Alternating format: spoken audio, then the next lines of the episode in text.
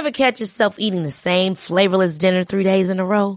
Dreaming of something better? Well, HelloFresh is your guilt-free dream come true, baby. It's me, Keke Palmer. Let's wake up those taste buds with hot, juicy pecan-crusted chicken or garlic butter shrimp scampi. Mm. Hello Fresh.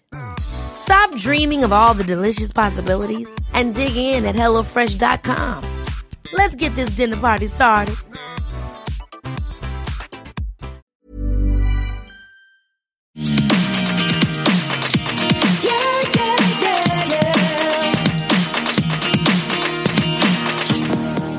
Hi, guys, and welcome to Everything Iconic with me, Danny Pellegrino. I have a great show for you guys. We have Brian Moylan on the program. He's a housewives expert, and he's got a new book out all about all things housewives. So he and I chat about Dallas, the New Jersey of it all, all things in just a second. But I want to say before I play that for you guys, we did the chat on Friday. And on Friday, as we were talking, there was so much happening in the world of Bravo. We had, of course, Hannah from Summer House had uh, put out a statement that she was not going to be returning to Summer House. Now, I don't know if she quit or was let go or fired. You know, it's all kind of blurry. I don't believe that anyone actually just voluntarily leaves these shows.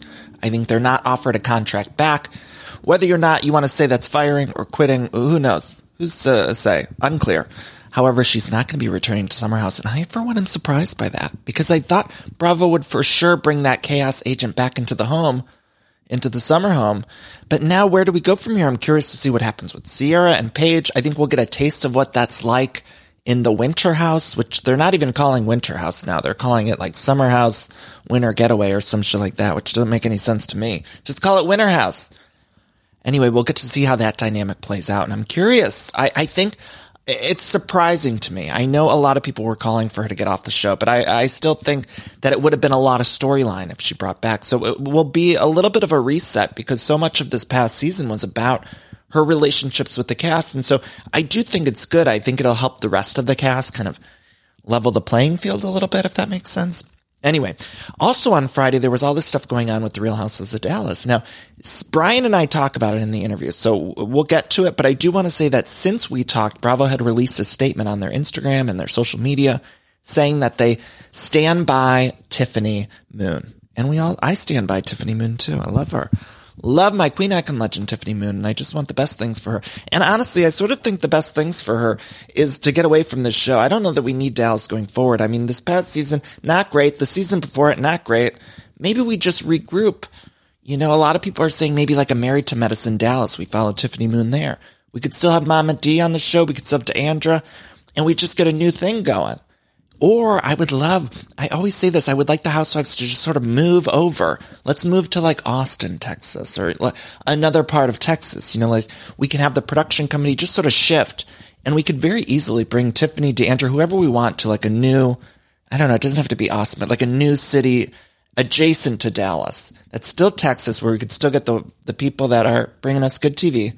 Mainly just Mama D. Mama D, we need Tiffany Moon, Mama D, and I'm good to go. Uh, but there's a lot of stuff going on in the world of Dallas. So Brian and I talk about it, but I just wanted to give that update that we did get a statement from Bravo. Now, some people are saying it wasn't enough. I don't know. Well, time will tell. I don't know. By the time this is released, maybe they've done something else. Some people are saying you got to fire this person, that person. I don't know. You know, it's all moving so fast. The world is turns. The world turns, everyone. The world turns. So we'll see. We'll see what happens next with Bravo. I always like to give them a little bit of the benefit of the doubt. Like, let's wait and see what happens because it was all happening on a Friday and we don't know what's going on behind the scenes. Maybe there's some legalities. Who knows? So we'll have to just watch what happens live and go to bravotv.com for more information. You know what I'm saying?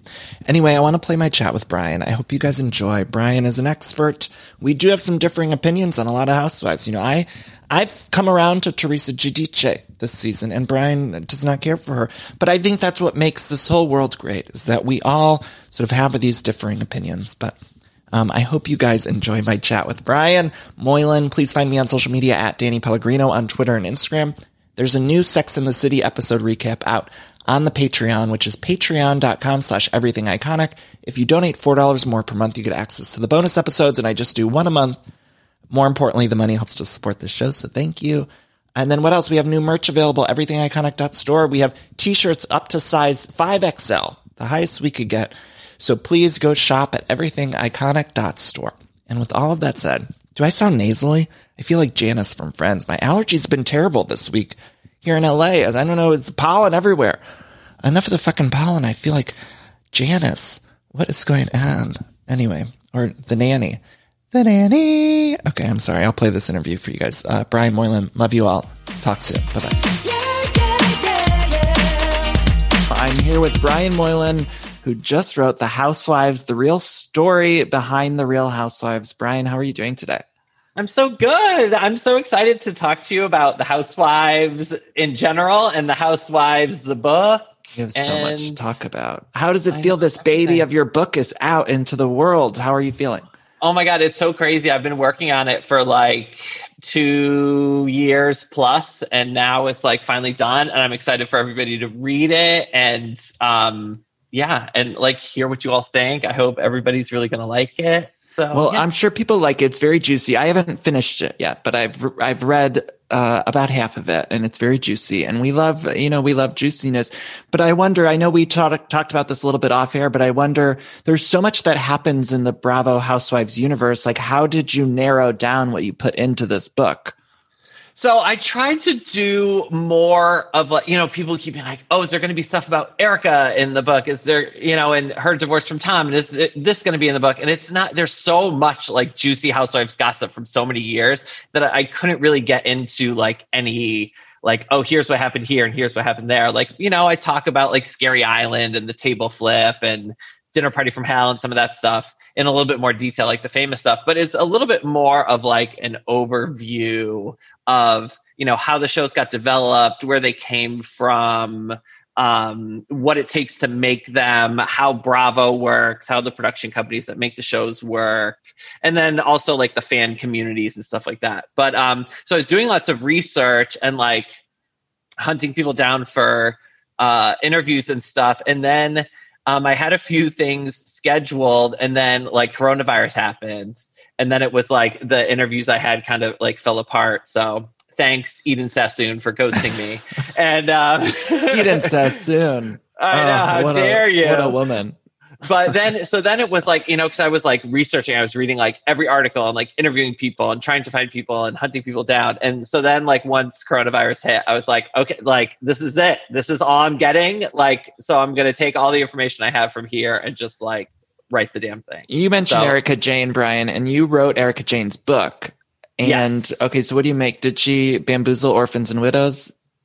Yes. I no? don't believe that she bamboozled orphans and widows. Okay. I believe Tom bamboozled orphans and widows. Um, and I think his bamboozling was going on before Erika ever showed up or wanted to have a pop mm. career or wanted to be on reality television. Um, but I talked to Erika recently and she said she was caught like totally unaware by all this and that she's still kind of trying to figure out all of the implications and there's still lawyers and accountants and whatever involved. But um, I do know she's going to be talking about it on the show. So, and, and I think that, you know, what Tom did clearly was awful to the orphans and widows. I don't know why we keep using orphans and widows. I think Dorit, Dorit used it in the trailer, so that's all okay. I'm, I'm using that from now on. Um like what tom did was awful but by the way know, i'm I, sorry i need to just stop you. In the trailer it's so funny to me that they just they're i think they cut to Dorit and she's just like orphans and widows and then they cut to something else. It's just like a two word i think cut. So stupid but i loved it. I mean the, and i mean that's really what we need. But i think that like we should get to hear like erika's side of the story um, before we start judging her and saying like, oh, she's a criminal and put her behind bars and you know whatever. But you know, if she was involved in it, then obviously like what she did was very bad. But from the Erika I know, I doubt that she would have been knowingly involved in orphan and orphaning and widowing. Right. I imagine did when you guys talked, did she say like, let's do another book? Like there's another book in here. I, I like was kind is. of like, girl, I was like, let's save it all for the next book. And she kind of joked and she was like, well, let's see what happens. oh so, my gosh. Um, yeah. But so for, I mean, so I would be happy to do it. It'd be so juicy. So for this book, the housewives book you wrote, how many housewives or, or I should say like former housewives did you speak with for the book? I spoke with about a dozen former and a couple of current housewives. Most of them, like off the record on background. Erika was not one of them. Um, but and then there's like maybe like five or six that are quoted in the book, like Kristen Taekman, Lynda Erkiletian from DC, Ana Quincoces from Miami, Cary Deuber from Dallas. Um, and then I talked to like Shane Keough and like Greg Bennett, some like people who are on the shows but weren't like housewives. But I found that the best people to talk to were the producers, the editors, the story editors, the camera people, like because they don't have a stake in the game necessarily. And it's like the housewives usually want to talk about themselves and their problems with the show or who they don't like or, or whatever. Whereas the producers get more of like a, uh, universal view of it. And so they really know, and you know, they talk to the different women and they get everybody's sides. And so I think that, you know, I talked to a bunch of those people. And so I think that that's kind of where I got all the real good, juicy stuff. And in my experience, those producers tend to know way more than the cast members even do. Uh, because they know the sides of everyone's story. And yes. yeah they're i mean because i yeah they, it's the juicier stuff. Okay so you, you had all this stuff for the book.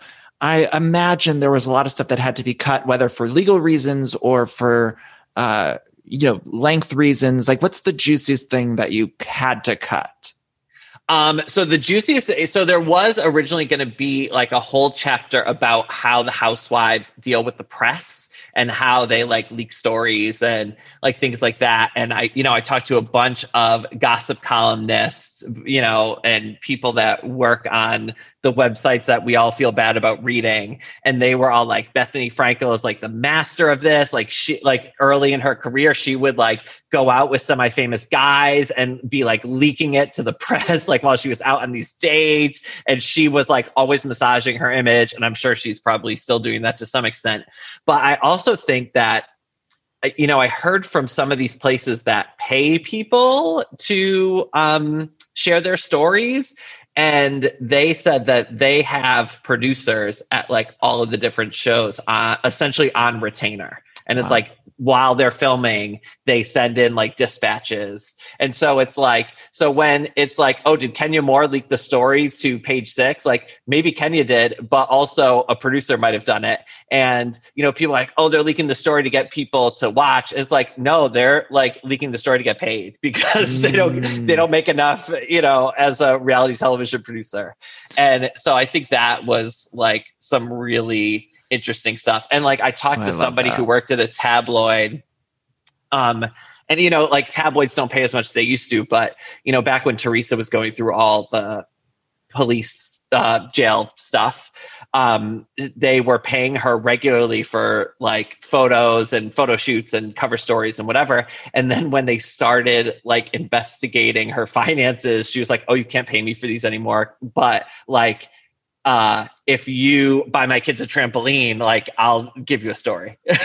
or oh if you God. like pay for this event, like I'll give you, you know, whatever you want. Really? And so yeah, so there's like lots of crazy dealing like that, which I find um Oh, really I find that also fascinating. Brian, you and I, I think we disagree on Teresa because you don't like Teresa, but I, I think I'm like, what do they call us? Like, I, I feel like I, tree hugger. I'm, I'm a, maybe a tree hugger. I like her a lot.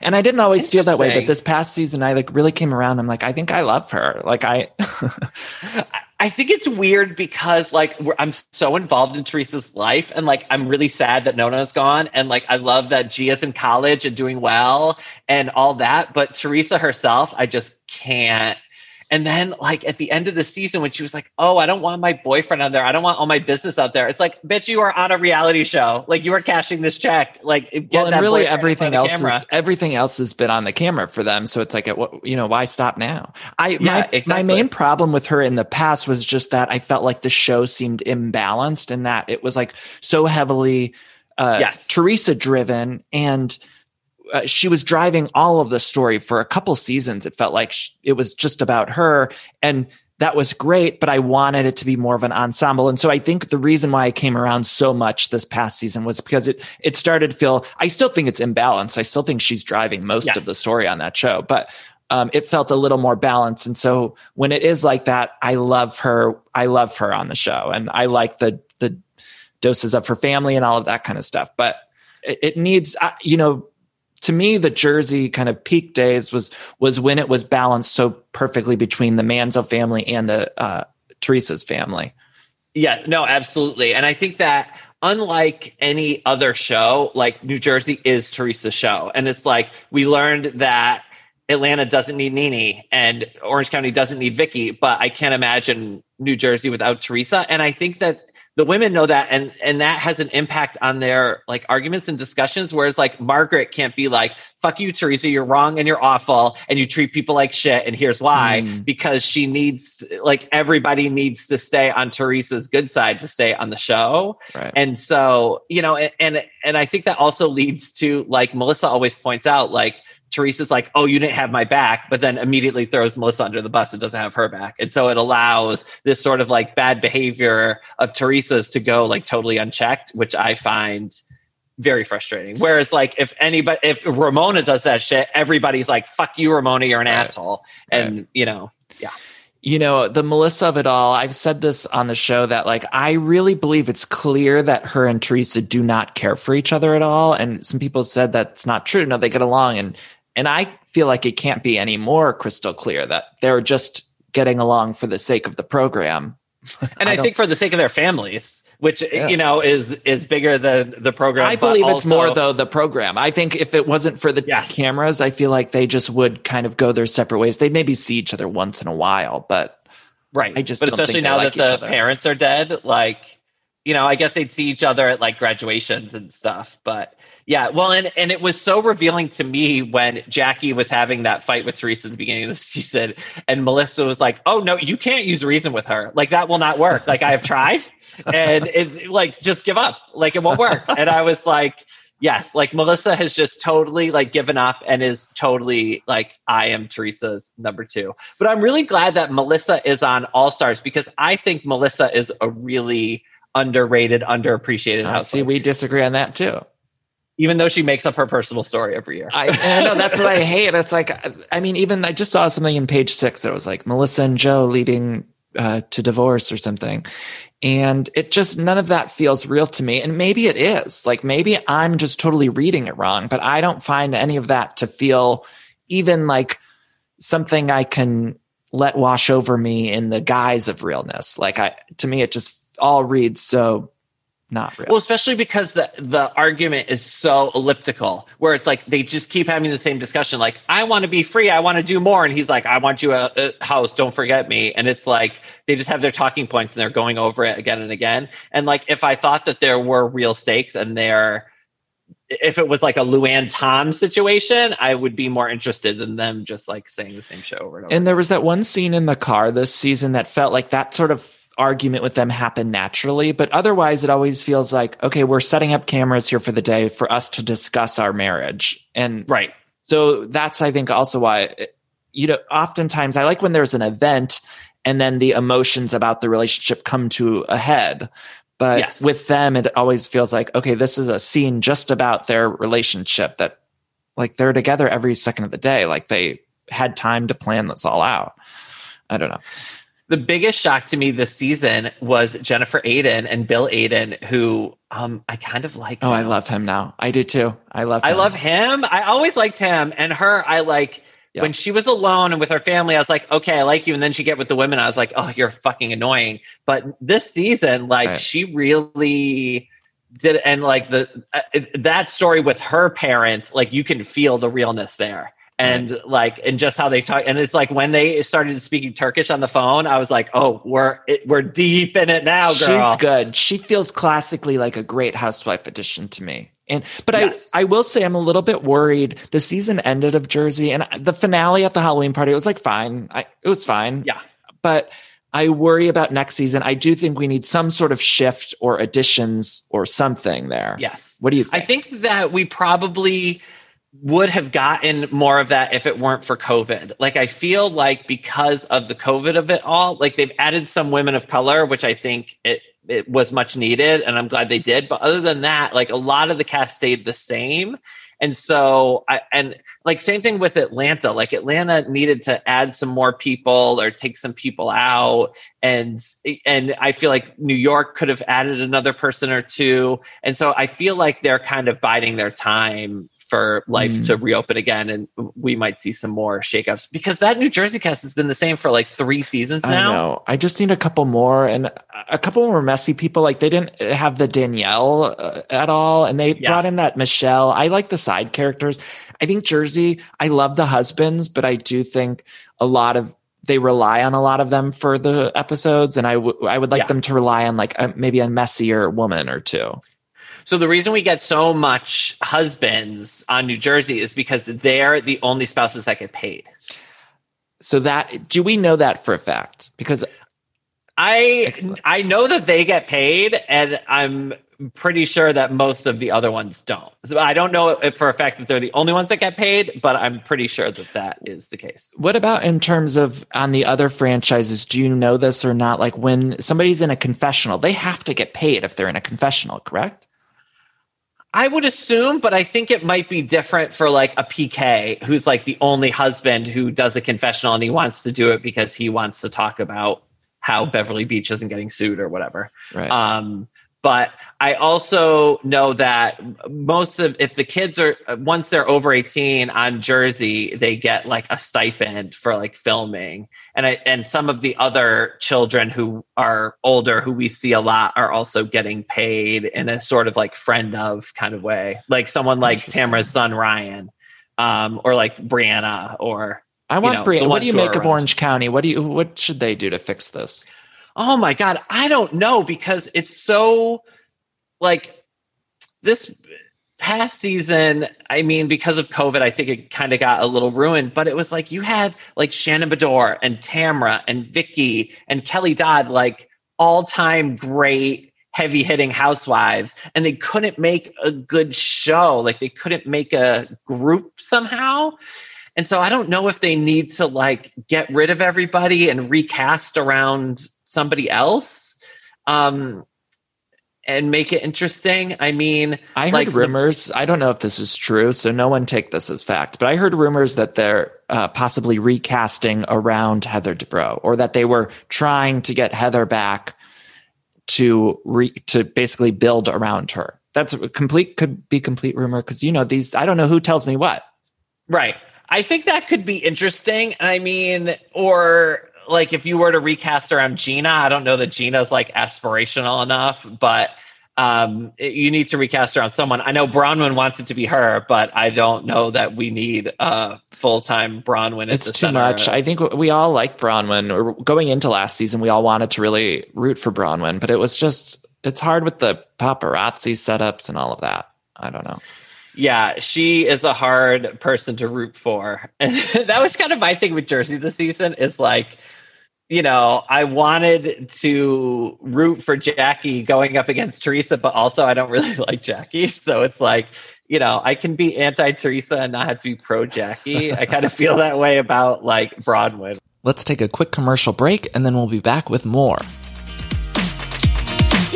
All right, I'm sure a lot of you out there can relate because every time there's a commercial break and I'm watching one of my shows, I'm always hopping on the Redfin app or website because I just want to check out real estate listings. Like I love checking out real estate listings, even for the houses that I cannot afford. It's my favorite app to use Redfin. Uh, I just got a home, of course, but it was pretty stressful process. And if I would have known how easy Redfin was, I think it would have helped out a lot. Redfin updates their listings every two minutes and sends you personalized recommendations. So finding the home that's perfect perfect for you has never been easier. See something you like? Well, book a tour straight from the app. And when you're ready to buy, an experienced local Redfin agent can guide you through the whole process, making it so easy. And if you're looking to sell, Redfin agents know how to get you the best price possible for your home. That's because they sell twice as many homes as other agents with a listing fee as low as 1%. Redfin's fees are half of what others often charge, which means you'll have more money to put towards your next home. Now that's a great thing. I love using Redfin. I love checking out. If you're buying or selling a home and you, you, need some help with that, check out Redfin. Download the Redfin app to get started. You find I'm you must find this because you do the recaps at Vulture so brilliantly, and you know a lot of these housewives they have very uh, passionate fan bases. Not all of them, but there's a handful of housewives that uh, you know, if you say, I notice on the show sometimes there was like that Carole Bethenny season where they were feuding, yes. and I I was Team Carole at the time, and like, oh my god, and I I was I was trying to, I, I thought I was explaining well that like, I still like Bethenny and think she's a great housewife. And, you know, yes. I, I didn't think she was right in that situation. And to me, the fun of these shows is that one season I could really like someone, and then the next season I feel differently. Like, I really believe the shows are produced that way to make us question who we like and who we don't like. Did we like someone the last season? And then the next season, their whole job as production is to make us question our feelings towards these people. But then now it almost feels like versus back in the day, that was how I thought most fans viewed these shows. And now it feels a little bit different where it's like, if your team so and so you're you ride or die with them and to right. me that and you, sucks and that means you have to be against everybody who's yeah and what i find fascinating about the housewives and you know i talk to a lot of fans i talk to you and like other podcasters like people like myself who have like made this into a job. And what i find fascinating is every single housewife has people who love her and people who hate her.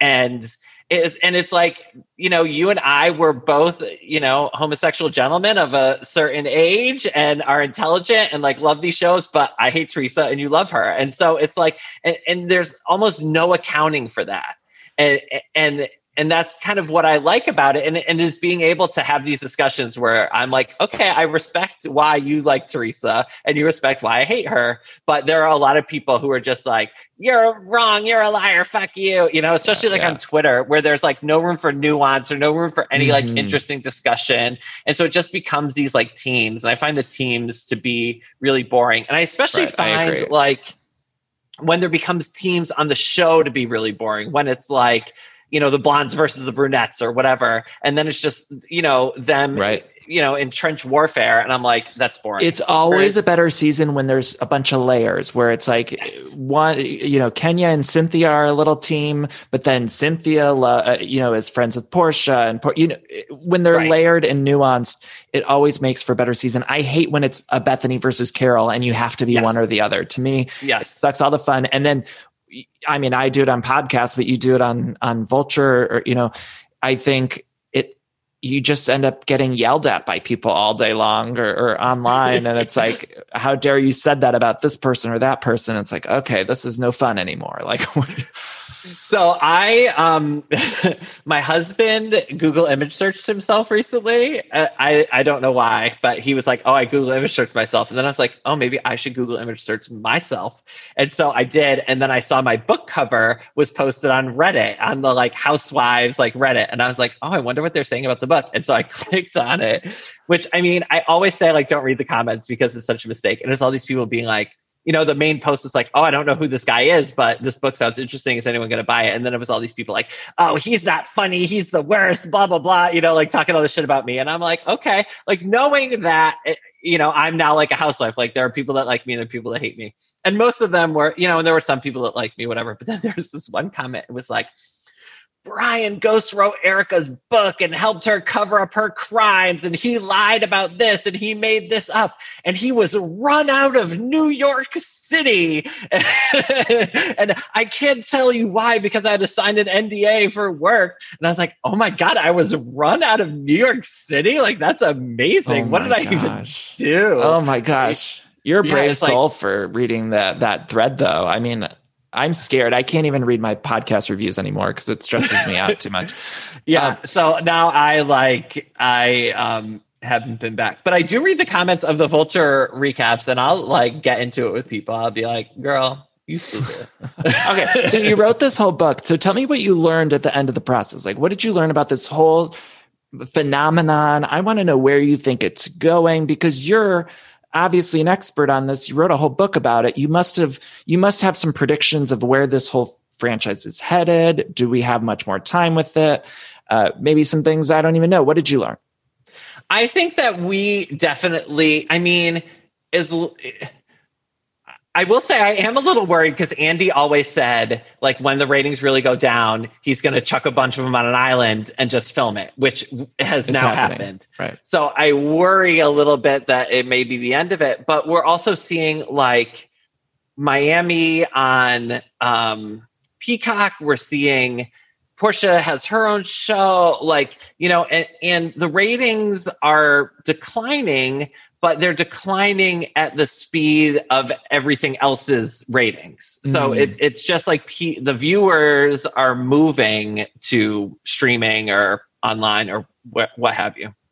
But I think at this point, it's like you know, you know as well as I do. There's like a very dedicated fan base Right. that will watch these shows yeah till the end of time and so i think that it's right now enough that they can keep these shows going for a while and so i i am heartened that we're starting to see some more diversity and some more women of color But what about onto the, Tiffany show. Moon of it all? What I mean, are you following that? What's going on? We're recording this on Friday, so as of just right now of this recording, it was like Tiffany removed that she was in the Dallas cast from her bio, and she tweeted this cryptic thing, and then she uh, give, gave a statement, I believe, or her lawyers did. Forgive me to Variety too, right before Yeah. we started recording, and uh, the Westcott family had been tweeting some nasty things at her, and it, it's a big thing. What do you make of that? Well, first of all, I can't imagine anyone naming an adult baby chart or an adult human calling himself chart. But I mean, here we are. But I also think that Bravo and Goodbye Pictures that makes like uh, Real Housewives need to protect the women of color that are going on the show from these kinds of things. You know, and it's like they're giving them the diversity and giving them the shield of having these all white casts, but then they're not shielding them from all these assholes on Twitter. And it's one thing if like people on Twitter are just are going to be jerk to her like they're going to be jerks to everybody but like when it's your coworkers and your coworkers family like that's a workplace issue and Yeah. like could you imagine if you, you know you went to work at McDonald's and one of your coworkers was like calling you a racist because you're Asian and like all that shit like and they were tagging her place of work. I think. Well, I, I- Yeah, I think. I, and, like- forgive me. I don't know. The- and alleging that she's like a bad doctor who shows up drunk and stuff like i mean that's kind of crazy to me and i think that they need to do something to address all of that yeah, I'm curious to see. I mean, it's Friday now. I, I don't know. Maybe Bravo will step in and say something. I feel like when I saw the variety thing, I thought, okay, they Bravo. I don't think they could just ignore it. Like, I feel like they have to come out and say something.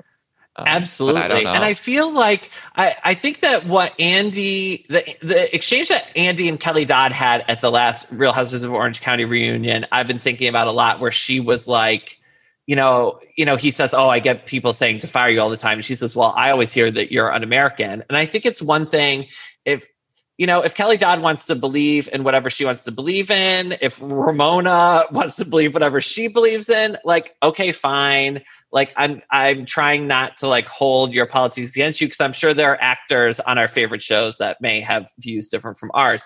But it's another thing when it's like about race and it becomes like people are unsafe in what is literally their workplace. And and so, you know, um yeah, I think that needs to be addressed. You know, Brian, I had mentioned I'd only read about half of the book so far and loving it so far, but I just didn't haven't gotten a chance to finish it. But I will say you were kind of tough on Andy, and I really love Andy. But it seemed like, am I wrong? Did I read that incorrectly? Were you tough on Andy? I think I was a little tough on Andy, and I think here's the reason why. And I think that, you know, fans always say, like, oh, Andy wants them to get back together. Andy really likes Teresa, so she'll never get fired. Or Andy does this, or Andy does that. And uh, Andy is not the all powerful Svengali that I think fans think he is. Like, obviously, what he did at the beginning of the franchise, especially when he was working at Bravo, like before he was on Watch What Happens Live full time, he was very instrumental in creating this thing that we made. But he was one of a team of people amongst the like producers, the other people at Bravo. And like also, he was I, I don't think people also realize that each show has a different production company. So there's a different Yes. set of executives for each show. Some of them overlap. I think like Beverly Hills and Vanderpump Rules has, or and know, Orange. County, yeah, they're all the same. And like Salt Lake City and New York are the same, and Atlanta and Potomac are the same. And so, and you know, all of those handle each other a little bit differently. And you know, and so I think that if by saying like, oh, Andy thought this, you mean you know, a bunch of executives at Bravo, a bunch of executives at the production company, the producers on the ground, then yes, like Andy as like a placeholder for all these people is a thing. But I think that there are people both at Bravo and the production companies that have stronger voices than Andy that can overrule him. And he's been overruled on a lot of things from you know, he didn't want, he just wanted to call it the Real Housewives, not the Real Housewives of Orange County. He didn't want to cast Tinsley. He didn't want to expand to Dallas and Potomac. And he gets overruled on these things. And I think, and a lot of times it's to the betterment. And so even if Andy likes Teresa, if the head of Bravo hates Teresa, then she's gone. And so, and I think Andy is definitely a voice in the room. He's still engaged in production on The Housewives. You know, he still sees the episodes before they air, even though very late in the editing process. But he's not like he's not the only voice in the room. Like there are a lot of other voices in the room, and I think that fans don't always realize that, or, or they just are using Andy as like a shorthand for like Yeah. the forces at Bravo. And I always feel bad for him in that way because I always feel like he has to take all of it. I mean, even this thing with um, on Dallas, I feel like Yes. I, I've seen so. I mean, people are tagging me in in tweets to him, and it's like I don't think he, he's not in charge of it. And I would imagine they're also ha- having these conversations, but it's all happening very quickly. And I just Right. see And like everyone thinks it's him. Yeah, and they're having conversations that Andy may or may not be a part of, and right, but he's getting all the tweets, and so I think it's like, you know, he gets the. I mean, there's no other network executive that's as famous as Andy Cohen, and I would argue that like Andy is probably more famous than any of the individual housewives, and we had done uh, Real Housewives book bestseller list for the book, which got cut, and Andy's book has sold more than any Real Housewives book um and and so you know so it's like he gets that benefit and he gets to be able to host CNN and he gets to be able to do other shows on other networks and produce other shows but then he also has to deal with this stuff. And that's why I often call him like a mascot or somebody referred to him as like the Queen of England. Like he's this kind of figurehead but you know and if he wants things to change like yes things might change but there are also a lot of other power structures there so yeah, so uh, and but you know, I, I mean, I love Andy and I love what he does for us, and I think he's become a great host of Watch What Happens Live, and he knows what the fans want. But I, I, always think when he's good at a reunion, there's like no one better. When he's like, yes, especially the the summer house reunion, this past one, I thought like, wow, he was he was just so good. I thought, But I also think what a lot of people don't understand. I live in the UK, and Des is like legit famous in Ireland. people Like- told me that because I had said something shady, probably, or, and people, there was someone from Ireland that reached out to me and was like, Danny, no, he's like a legitimate person here. he's like the Jay Leno of Ireland. Like he's he has like shows on there, like big networks. He's been a comedian there for a really long time, and so like and people are like, oh, he wants to be on this show to like help his career, and it's like, um, I think it, it I don't think that's the case. Look, I don't believe that comedians work on these shows. Like, I don't think I know. Agree. Hannah, uh, Dayna from Vanderpump Rules. There's the nuance doesn't come across. They're not around other funny people, so that's weird. It just it it the audience we don't want to see comedians on these shows. It feels weird. Yeah, and it's like and when you're trying to do like a bit where you're like sleeping on Kyle and Amanda's counter, it's like they're not going to think it's funny. mhm. So it's not going to be like, "Oh, that was a funny joke, guys." You know, and then Yeah. it just becomes like it turns into a dramatic. It's scored with a drama, dramatic music cues, and then the audience is just uncomfortable by it. It's Yeah. half joke, half drama. Yeah, and then it's not funny. Whereas, like, I think that Sonja Morgan, while not a comedian, is fucking hilarious. Or the women of Atlanta, Porsha, hilarious. But it's like I always say, I always call it Alyssa Edwards funny. Like Alyssa Edwards is hilarious, but she could never write a joke. Like she doesn't know why she's funny. She just is, so she keeps doing that. And I feel like that's the way that that Bravo celebrities that are best at it do it. Did you hear Bethenny did stand up? Did you hear about that? Know when and where. It was like in get a video page six. It was in page six. You got to look this up, Brian, because she She got probably leaked it to page six herself. there was a, a story in page six about how she did stand up and that she reached out to a lot of her f- famous stand up comedian friends. She texted Ellen and Chris Rock and she's talked about it in a few interviews. And I just implore you to go just research that a little bit and, and see, let me know what you think. I um, will enjoy that very much. What do you think of the Big Shot with Bethenny? It's a big chaotic mess and I've watched every episode so far and I will finish it, but it doesn't know what it wants to be. Like it stresses me out that there's no structure and I think she she wanted to make a big deal about how it's not structured like The Apprentice, but I do think those shows need something. And Yes. the the bringing contestants in at random and then taking people out at random, it all just feels like a hot mess. I wish it would have just been a docu series. I don't know who I was telling about this. Um, maybe I, on the Sex Unique podcast, but Mark Wahlberg has a docu series about his businesses on HBO Max. It was Yes. really boring, really, really boring. Like it just felt like an infomercial for his stuff. However, I think that's the mold Bethenny should have done this show in. And then there could have been this storyline within it about hiring someone and, you know, meeting with some people or whatever. But as it stands, it feels like it doesn't know what it wants to be. Are you, what do you well, and? I and I, no, I agree with you. Where it's like, um, the star of The Apprentice was nominally Donald Trump, but it was really the contestants. You know what I mean? Like he just kind of comes in at the beginning, introduces a challenge, comes to the end, and fires somebody. Whereas Bethenny wants to be like the center of the show, and it's like, and you can't be the center of the show when it's really about other people. And people And- sort of and- forget that about The Apprentice because originally it was just normal people, but then at the end they completely got rid of that regular version and it became Celebrity Apprentice because Right. it became about Joan Rivers and uh, I mean some of the housewives were on there and yeah, it was about those personalities, but yeah. Right. And and so I think yeah, I agree with you that it does. And also I think that like when Bethenny was originally on Real Housewives of New York and she was mean to the Countess, we were all like, "Oh, she's poorer than them." Like they all look down on her and she's being mean to them. Okay, that's what I punching would do. Right. And now it's like she's just like these people come out to be on this reality show with her, and in the first five minutes, she's like, "No, bye, gone. I don't like you. Bye." bye And Brian, bye, bye, those bye." people probably had to quarantine, I would imagine, in a hotel for two weeks. I yeah, because they filmed it, I think, like in December or something. Yeah. So imagine giving up two weeks of your life in a fucking hotel room to be on this show, and then you just get berated in the first 30 minutes and are gone.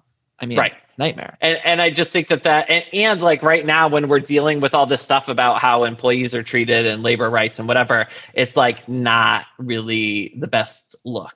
It feels so distinctly like 2006 or seven to me. Like th- that's the kind of vibe, like the Devil Wears Prada vibe, which, uh, yeah, like you said, I, I, I don't even think that movie, although I love it, it was a very much a product of its time. And I don't know if uh, culturally that's where we are either right now. Um, I will watch Devil Wears Prada anytime it's on television. But Oh my God, if it came absolutely. out today, I think people would just receive it differently, and that's kind of where the Bethenny show lands. I had like 30 minutes left on my plane ride to Los Angeles, and I was like, "Oh, they have Devil Wears Prada. Okay, 30 minutes of Devil Wears Prada. I'm in." as long as you like- can get to the uh, makeover montage or all the when she's walking down the streets in the different outfits Yes, to Madonna. absolutely. And if it's on cable and we've already that's passed, then I'm like, no, I like it, it's makeover montage or bust for me, honestly. Ryan, obviously, I could talk to you forever. Is there anything else you want to tell people about the book? I want to encourage everyone to go get it, but is there anything else you want to clear up? Anything you want to spill? Anything else about the book?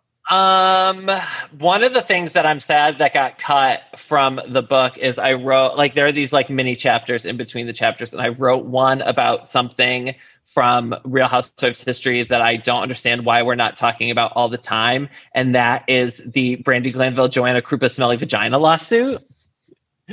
Which What a wild um, time. Oh my god! Like that's like one of my favorite Housewives events ever.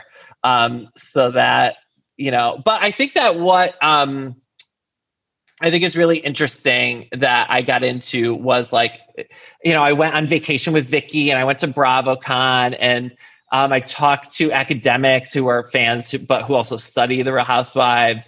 and like just really about like the fan communities and like I I wanted to write this book to answer all the questions that we have as fans and um, and by doing that, you know, I ended up meeting all these fans. And I think more than talking to the housewives or the producers or whatever, like that was really cool and exciting for me. It was just like connecting with those people and trying to figure out like why we watch it and what we love about it and how it's kind of different for everybody. And um, yeah, all of that great stuff. I mean, I, now I'm a pop culture junkie. And what is so fascinating to me about this world of housewives is that it has become a culture unlike anything else outside of maybe like Bachelor Nation sort of has a culture built around it. Uh, but there's very few pop culture things that have the gravitas, or I don't know if that's the right word, but the passion behind it in terms of fan bases. And so reading it, even though I haven't quite finished yet, I'm dying to. But it's uh, it's so wonderful to just absorb all of that world and get to know some of these juicy behind the scenes things that I think a lot of us always wondered about vacations and and yeah. stuff like that. That uh, even questions there were there were certain things in the book that it was like questions I didn't realize I had about these shows, and so all of that right. is really fascinating. And I think um, you should be proud, and I hope everyone reads it. And it's perfect time to get this good juicy beach read. Thank you. Thank you, sir. Brian, where can people find you on social media? Anything else you want to plug? Oh my God, I have like a million things coming up. Please. Um, so Vulture and I are starting uh, Real Housewives Institute Bulletin. Um, the first one, it's an email newsletter. The first one will be on the 21st of May, and it'll be every two weeks, and it'll be um, Housewives news, recap highlights, original features that I'm going to write, like silly things, um, but you know, best comment of the week, stuff like that. So you can sign up for that at vulture.com slash housewives. Um, the book is coming out May 25th. You can pre-order it now at thehousewivesbook.com. Um, and then I'm also doing a talk about the book with Ira Madison III. Oh, we love Ira. I love Ira. And so we're going to chat about the book, about housewives, do some trivia, like all that stuff. It's being hosted by Left Bank Books from St. Louis, uh, Andy Cohen's hometown. Um, so and that's Tom Sandoval. And Tom Sandoval. Um, anyone else from? I am from um, Central Connecticut, home of Kim Zolciak Biermann and Luann de Lesseps. Oh, two of the two of the. I was going to say greats. I guess greats. Yeah. I mean, what do you think yeah. Kim Zolciak's going to do next? I don't know, but she didn't save any of that money, so I don't know. I feel like all she's built for at this point is reality television, so I feel like she'll end up on Celebrity Worst Chefs Ever or I could something. see like what's that um the boot camp shows, which we haven't gotten many house. I feel like they stopped going over there, but you know, I could see maybe there being a resurgence of like Vanderpump people and over Do you think Brielle is really gonna go to Summer House? No, I think that was a rumor. Did you think that was a rumor? I felt like it was a rumor. I feel like that's a rumor that she started so that she could try to get cast on Summer House. I mean, sometimes we we we hear these things, and I feel like you could tell it's very clearly planted by someone. But then yes. other times I'll read something and I'll think it's totally planted, and then it'll be like a real thing, and I'm like, how the fuck did that happen? I don't get the uh, yeah, was, the winter house thing. They're calling it like summer house winter getaway or something. I don't like the titling that they're using. No, me neither. Why not just call it winter house? It's stupid. The only thing I was also, thinking was like maybe there's like some legality where they have to call it summer house and then or, or production wants it to be all under that umbrella. I don't know. Or yeah, maybe they're doing that in case like it's not popular and then they can be oh it's just a special edition of Summer House. I really, really, really want them to make Summer House colon Fire Island with a house full of gays, but make it exactly like Summer House, not that shitty Fire Island show. Right. Because it would like I know so many houses of New York gays that would be so awesome on a Summer House S show that By the way, um, I like that that uh, gay show fight was it Fire Island. I watched it and I yeah. I loved every episode. They also had the A list. I love the A list. Did you watch those shows? It was like oh, so I recapped the A list for Gawker. I loved I it. A-list oh my god, in New York and Dallas. I don't know how we don't have a gay docu soap like that. Just seems crazy to me. I thought those were both good, but I think because they were on logo, maybe like there wasn't a ton of budget. And then also I felt like when those came out, there was, it was just like, oh, it's too messy. And because there's so little gay representation on TV, it's like when we do have a gay thing, it has to be like so perfect and PC. Yeah. And, like, oh, why aren't there any, you know, tr- trans people of color? Why aren't there any of this? Why aren't there any of that? Why, yeah. And like straight people on The Bachelor, they can have a hundred different versions of The Bachelor because, or, or whatever Right. it is. Um, Be, well, and straight people have so right, and gay people when something is on and it's gay, everyone wants to see themselves in it, which like I get because there's not enough, but also at the same time, like you know, yeah. yeah. I want a messy housewife esque for gays. I mean, maybe it should be about us. It'll be like me, you, Colton Underwood, Gus Kenworthy. Um, get that Kyle Krieger up in there, and Oh you know, God. we'll just have a great time. I would. I'm not built for drama on camera, but I would. I, I would love to be on these shows. The only thing I want to do on these shows is like just do the confessional work. Like I would want. I wouldn't want to be in the scenes. Like just let me in a confessional, and that's enough for me. Yeah, like I just want to be able to watch your drama on a monitor and then like say bitchy things about it. So Yeah. basically, like we want to What we do what now. our job is currently. I love decorating the house and getting furniture, but sometimes it could be overwhelming to design a space. And so luckily I'm here to tell you about a company called Cozey. Now Cozey is fantastic, a North American company that thoughtfully designs furniture made for modern living. Now Cozey strives to provide the best furniture shopping experience with elegant, super high quality products plus fast delivery and easy assembly, which is really important to me because I do not like putting together furniture. So the easier, the better for me. Now Cozey offers beautiful, customizable sofas and sectionals that are made to adapt in time. This means customers can add seats to the sofas over time. Maybe if you're extending your family, you might want more space on the couch. Cozey also offers a great range of coffee tables, washable rugs, wall shelving, credenzas, TV stands, and accessories. So much. It's thoughtfully designed furniture made for modern living. There's an outdoor sofa and tables collection that is fantastic. It's called the Mistral. So you can choose the perfect sofa configuration for your outdoor setup. Uh, Cozey also opened its first retail space on Queen Street in Toronto to push the experience to the next level and allow customers to engage physically with the products.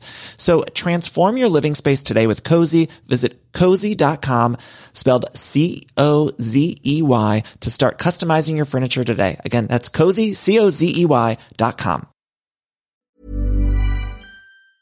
Ever catch yourself eating the same flavorless dinner three days in a row? Dreaming of something better? Well, HelloFresh is your guilt-free dream come true, baby. It's me, Keke Palmer. Let's wake up those taste buds with hot, juicy pecan-crusted chicken or garlic butter shrimp scampi. Mm. Hello Fresh.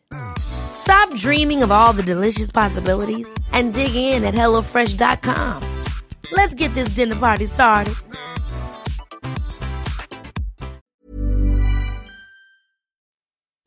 I can't wait for the newsletter. Anything else that um no, and then the 26th for Left Bank Books. Check that out with me and Ira and the book. And I mean, it's all hashtag. It's all happening. it's all happening. baby. Do you foresee a second book in the works? Like, do you think like in ten years maybe we can look back on this other time? I mean, maybe. I think that would be great. I would love to do another one of these about something like uh, Drag Race. Like, I think that would be like a really good, That would be great. interesting thing to like get into. So may- maybe that. I don't know. Get at me, Drag Do Race. that. I know. Do that. it. That would be great. I would read the shit out of that. Brian, thank you so much for stopping by Everything Iconic. Always a pleasure, and hopefully you'll be back. Everyone, go check out his book. You could buy it at the Housewives Book. Is that right? Dot com. Yeah, thehousewivesbook.com. Thank you, Brian.